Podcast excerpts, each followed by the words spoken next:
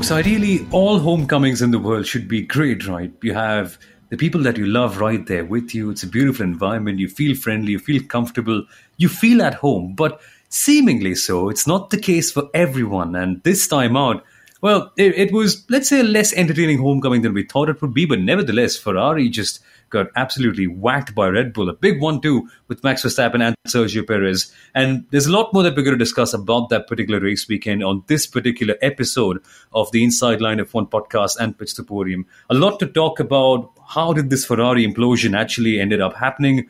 What about Leclerc? Should he have settled for third? Just how good was Max Verstappen? Actually, a few other questions as well. Could Daniel Ricciardo have done differently? Is Russell's experience probably one thing getting him over Hamilton? I know it's a bit of a crazy question, but we shall elaborate. And is 2022 taking the charm away from Hamilton's other titles? All of that and more on this very episode. But folks, my name is Samuel Arora. I'm the host of The Driving Force on Disney Plus Hotstar. John McConnell Shah, the former marketing head of the Force India F1 team. And speaking of the Force India F1 team, you should check out our Force India mini series that we had on the podcast just a few weeks ago. Some amazing stories there. But amazing stories are not what you could say about this whole race, Kunal. Just, okay, great stories coming into and getting out of this race, but as a spectacle, I think you can just use the phrase Imola. It's, it's just that kind of phrase that makes you go that makes you sigh at the end. It does, and you know, it was uh, even though it was damp, even though we had the sprint format and and you know two races that would have happened, it wasn't the most exciting of Grand Prix weekends, I would say, especially mm. you know given what Bahrain and Saudi Arabia and the likes gave us. But yes, lots of history, lots of homecoming, as you said, not the best one for for for Ferrari. Uh, you know, the good thing is they have at least one more chance to try and uh, have another homecoming and, and you know make the tifosi go as crazy as they can get. But uh, we we have to discuss you know maximum points, maximum attack for Max Verstappen, Somil. Uh, mm. You know it's it's that stat. Uh, each time Max Verstappen has finished a race this season, he's finished first.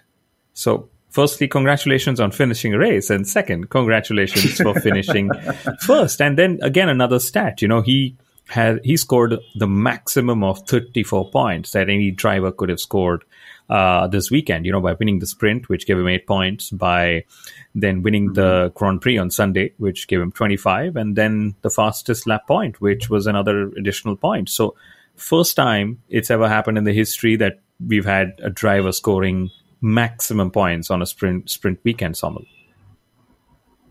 Yeah, exactly. But it's not the most points ever scored on a weekend because, of course, Abu Dhabi 2014, Hamilton winning 50 points.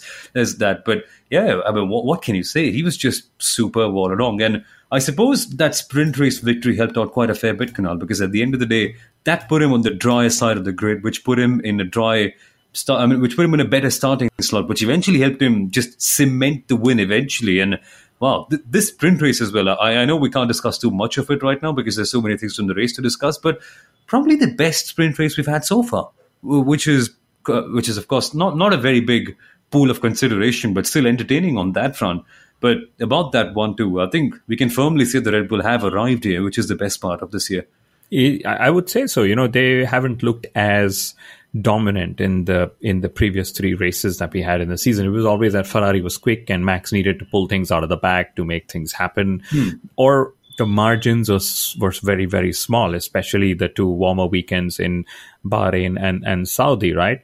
Uh, hmm. In Australia, we saw that Ferrari was the quickest car, and Lewis, uh, sorry, uh, Charles. I'm used to saying Lewis, but yeah, Charles uh, w- was pretty much unmatched when he was running at the front in free air at Imola it was Max who was, you know, pretty much unmatched when he was running in, in free air as well. And I think the one big factor that really worked in uh, Red Bull, in, in worked in Max Verstappen's favor this weekend was the weather, mm-hmm. right? So it was, uh, of course, very warm in, in the Middle Eastern countries. Uh, then in Australia was a little bit cooler but Imola was the coldest weekend that these 2022 cars actually ended up running, and maybe that helped Red Bull unlock a little more performance uh, to sort of pull away from uh, Ferrari this weekend. So, well, that's that's my hypothesis. Mm, yeah, exactly, and it ended up pretty well for them. It was because it was not just Max, right? It was also Sergio Perez who made the job very, very hard for Charles Leclerc, which is, I think, the next thing we can speak about essentially. Because, okay, we, we will get to the start and why things just kind of crumble for Leclerc. But just on the subject of Sergio Perez, the fact that he's been better this year made it a harder task for Leclerc to get past. And, and that's been amazing the way Red Bull is working now as a proper unit, not lopsided anymore, which is one great thing to see with, with Perez's podium last time out, with Perez's podium this time out as well.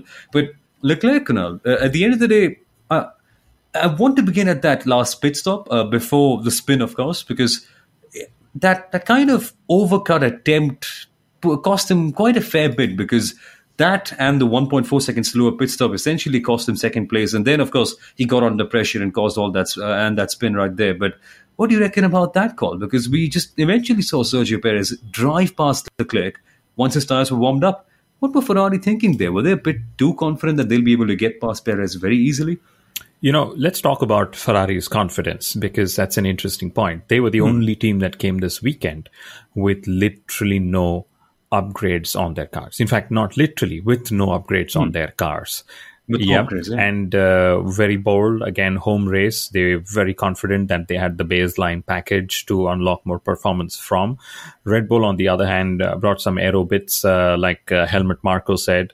Uh, also, some weight uh, saving updates that came across as well.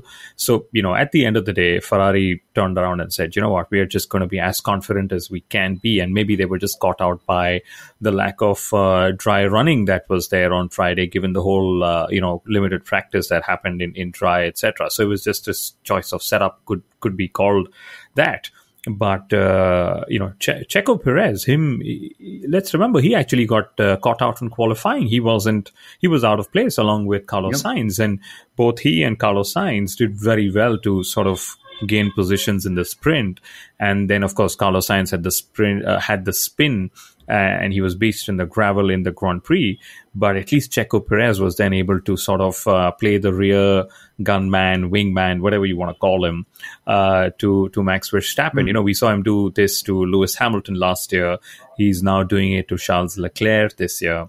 And uh, you asked a question, and you know something Charles alluded to as well. He said maybe I should have just settled for third place and taken the points, right? And then Mattia Binotto, of course, turned around and said, we don't blame our drivers for trying to push. And then if sometimes you push, they make mistakes. So, uh, you know, it's like this, mm. that the position he was in, he could see second place. He could see that there is a chance to get ahead of Checo Perez. Otherwise, he wouldn't have sort of made the move. So when he was driving, he of course wanted to go on the attack, and he was on the attack.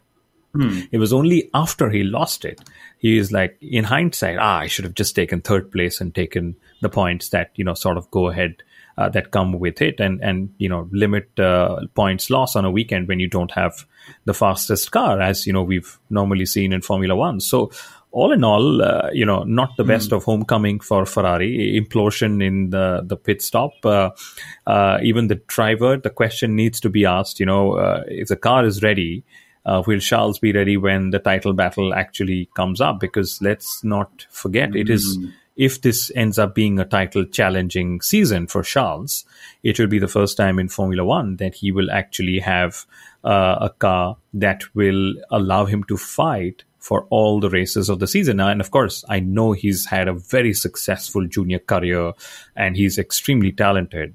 But uh, you know, Max has of course uh, been uh, he's he's he's strengthened a lot with his fight from say Lewis Hamilton last season, and he's just continuing in that same uh, lion form that you know he, he's always been. Yeah, but we have to remember that I think Max also got it done in his very first title fight. So uh, I just think it's this whole generation. I think they're right ready over there. But before before moving on to anything else, Kunal, I just want to touch upon one thing you said right there about let's say maximizing points on a weekend where your car isn't the fastest. Was Ferrari actually not the fastest? Because in the sprint race they seemed so evenly matched. Just what do you reckon? Do you think it was just conditions that went wrong for them in the race, or was there a deeper problem? I think that? it was just the cooler conditions. You know, Aston Martin turned around and said the cooler conditions had a lot to play in our double points finish. My guess is that it was the conditions that sort of helped Red Bull a little more, and Ferrari was just ending up graining. Uh, you know, they suffered from a bit of graining with their tires as well, and you know that's why Charles probably thought he mm. needed to push uh, a little too hard to try and make up some positions, right? And as they say, it's a 23 race calendar. The title battle is going to last for as long as they can. And maybe Charles will now look at it saying, you know, on weekends when I really don't have the car to push for things, I should just stake as many points as I can get. Uh, but you know that's where it is. But we should talk about you know Carlos Sainz as well. He drove a fantastic race in the sprint, just as mm. the Carlos as we remember him to be. And then he of course had that issue with Daniel Ricciardo, which was fairly uncharacteristic of Ricciardo as well. You know, he just went over a bump, which I presume was a bit damped. He got kicked and then he understeered into Carlos Sainz. So, again, uh, not the kind of weekend that Ricciardo would have wanted either, uh, you know, despite being so closely matched in performance to Lando Norris. Yeah, because McLaren ended up getting their second. No, wait, first podium of the year, isn't it? They didn't get a podium in Melbourne, but my goodness, has the fortunes turned around for them. But I think it's better to talk about McLaren as a part of the midfield bunch because there's a lot of similarities to discuss with all the other teams. But uh, I just want to talk about. Uh, let's just say the team we thought that would be the leading midfield team, Mercedes. But clearly, Kunal, that's only true with one car and not the other one. What's just going on there? I know uh, there's been memes and rumors flying around everywhere that this probably must be the most coverage any broadcaster has ever given to any 14th place finisher. Case in point, I mean, of course, the driver over there is Lewis Hamilton, but it's it's interesting that Toto Wolff has just come out and apologized to Lewis Hamilton, saying that, oh, we're not giving him a car that matches his talents. Again, very similar to what Aston Martin has done for Sebastian Vettel. But except here, their teammate is doing far better. I mean, Lance Stroll is not, not going anywhere, or, or, at least so it seems. And George Russell ended up finishing this weekend. What was it, fourth or fifth? Uh, yeah, I think fourth was, or fifth somewhere.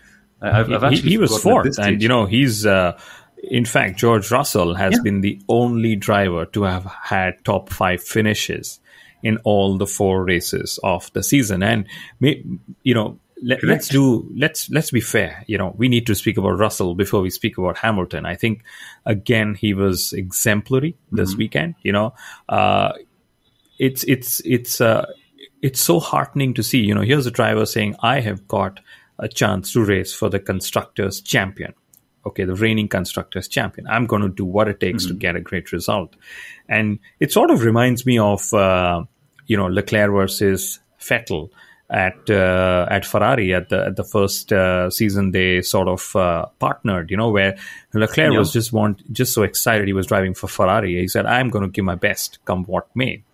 And Vettel on the other hand was yeah I've been racing for Ferrari for a while. I just need to make sure I work with the team so that we are able to become a championship winning unit again rather than focused on race to race. So it's probably those two you know difference in approaches right uh, but yeah uh, you know no excuses mm-hmm. for hamilton not being able to get what uh, you know russell's uh, been getting to do with the car it could very well be before all the anti-hamilton uh, or before all team lh fans jump on me it could be that lewis is uh, trying different things and experimenting different setups, which you know are not being made public uh, or ma- being made as public, and that's probably what's yeah. causing him to not be at the same level as George Russell, and maybe that's why you know Toto Wolff's apology came. And you know, I'll I'll of course remember one question that I read on Twitter saying, mm. "When was the last time Toto Wolff apologized for Valtteri Bottas for you know giving him a bad car when he finished 13th as well?" So, uh, all in all, you know, Russell's performance shows that uh, Mercedes do have the third fastest car, and uh, if uh, Russell's able to do it, the question should be asked why. Uh, Hamilton's not able to, to do it. But Samuel, you had an interesting view on Russell's experience versus Hamilton's experience, uh, given Mercedes' situation uh, right now. Yeah, this is going to be a bit of a spicy take, in my opinion. But if you think of every single year of Lewis Hamilton's career, you have kind of you, you kind of realize that he's won every time. He's had his consistent record of winning in every single season he's competed in, which seems likely that will be broken this year. Mm-hmm. Again, a sad thing if you're a Lewis Hamilton fan, but that's the point. He's won in every single Formula One season. He's never ever properly had a bad car a car that's constantly fighting in the midfield. You could say 2013, but the team got better later on. You could say 2009, but again, the team got better later on. So, in a way, Russell's kind of more experienced, at least in the more recent term, of kind of dragging a bad car to a good result which is what we're going to getting to see right now with Mercedes. It's a bad car that has to be dragged to good results. And Hamilton uh, now it's again a bold claim. You have to look into the specifics of it. That oh, it's the understeer that's not impacting him, or it's the bouncing, or it's the X, or it's the Y. But in general, if you just take a wider view of it, it seems like the experience of not having to drag a bad car up is is kind of something that's holding Lewis back at this stage. And again, it's a good problem to have in a way. I mean, if you if you kind of look at it overall, I, I wouldn't mind having a career like that. But just that whole thing seems to be like Russell has an edge over there, and clearly it's it's making a difference. Even though he's having back pains and chest pains, Russell is still out driving that car at this stage, which we thought could happen. It's a lot like 2007 with Alonso and Hamilton, except here Russell is outclassing Lewis, but. Why all of that is happening again still seems to be a bit of a mystery, but I've I've kind of got this question from all the WhatsApp groups, Kunal, where everyone is just relishing the downfall of Lewis Hamilton, which I don't get, but again, that's one thing. Is this kind of taking the charm away from all of his previous championships and, and kind of proving that it was the car after all? Well, that's always been the case in Formula One most of the times, right? It's always been the car 1st mm-hmm. and then the driver in the car because that's just you know very seldom have you seen uh, you know a, a, car that's not the quickest not win a world championship or a car that's the quickest uh, uh, you know a car that's not the quickest win a world championship you know just turn the statement around there.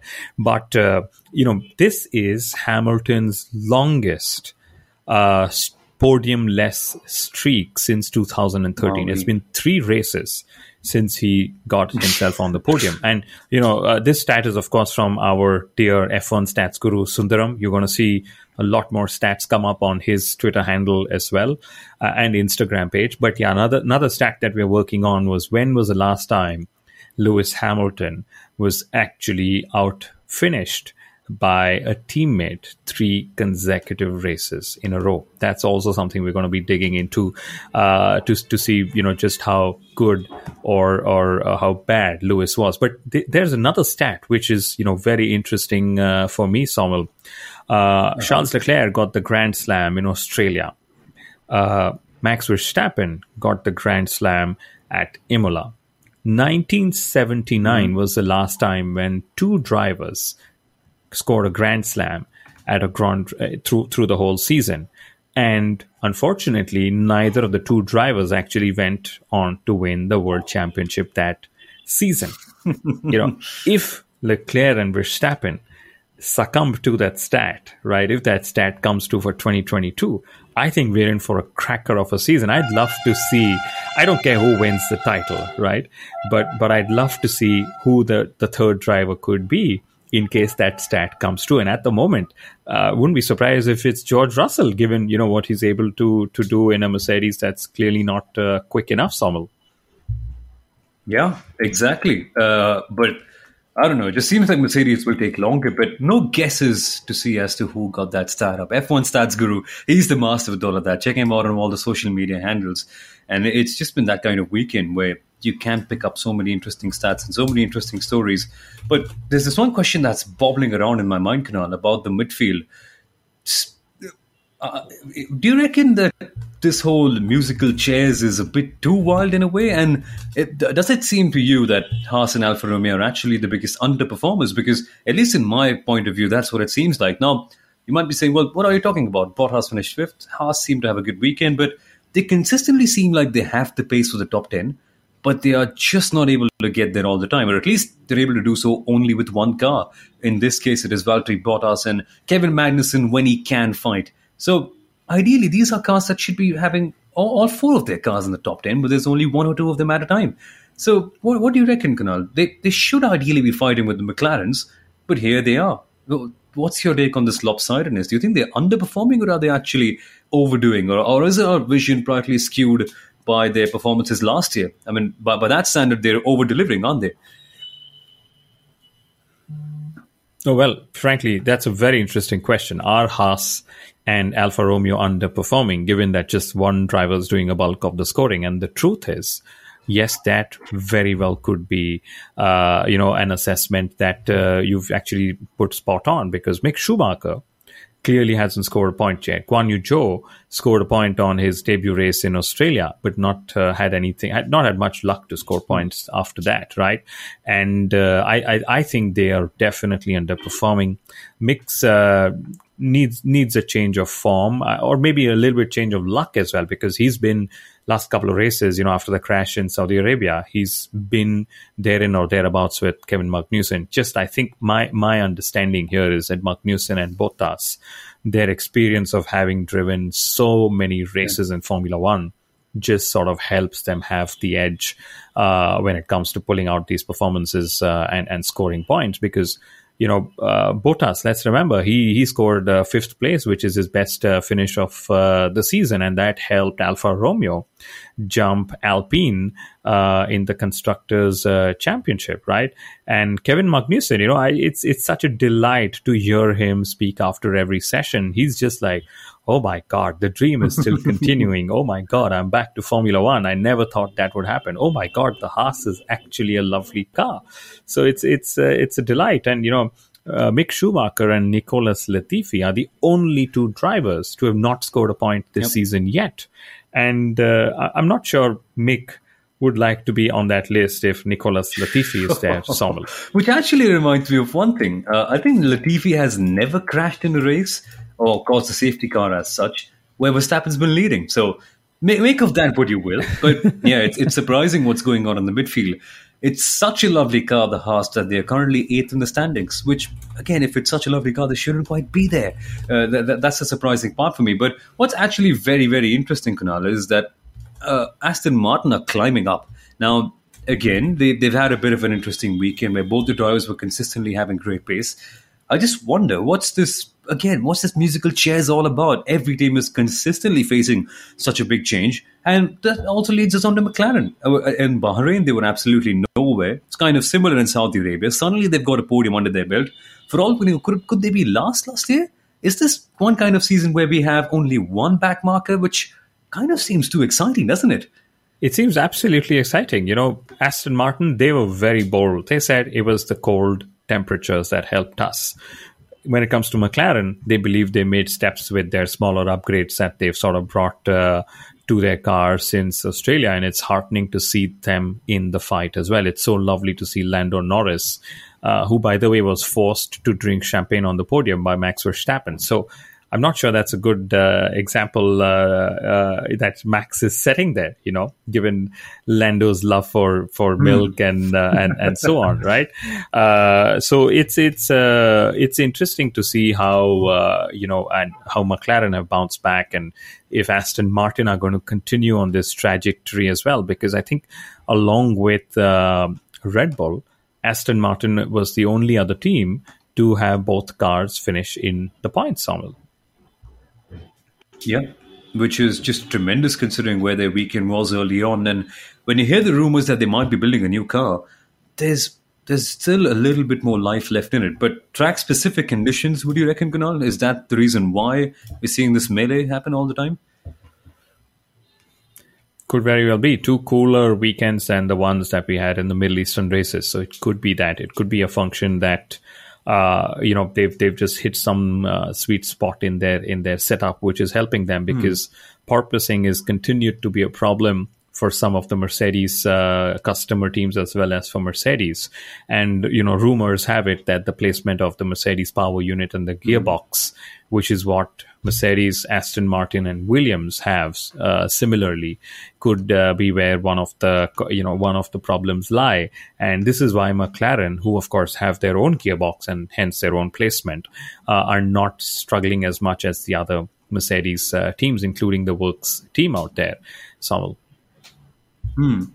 Yeah, and uh, uh, I have to say, not struggling yet because the way the season is going, you really have no idea about what the pecking order is going to be at the end or how things are going to play about. But good to see McLaren get that podium courtesy of Lando Norris.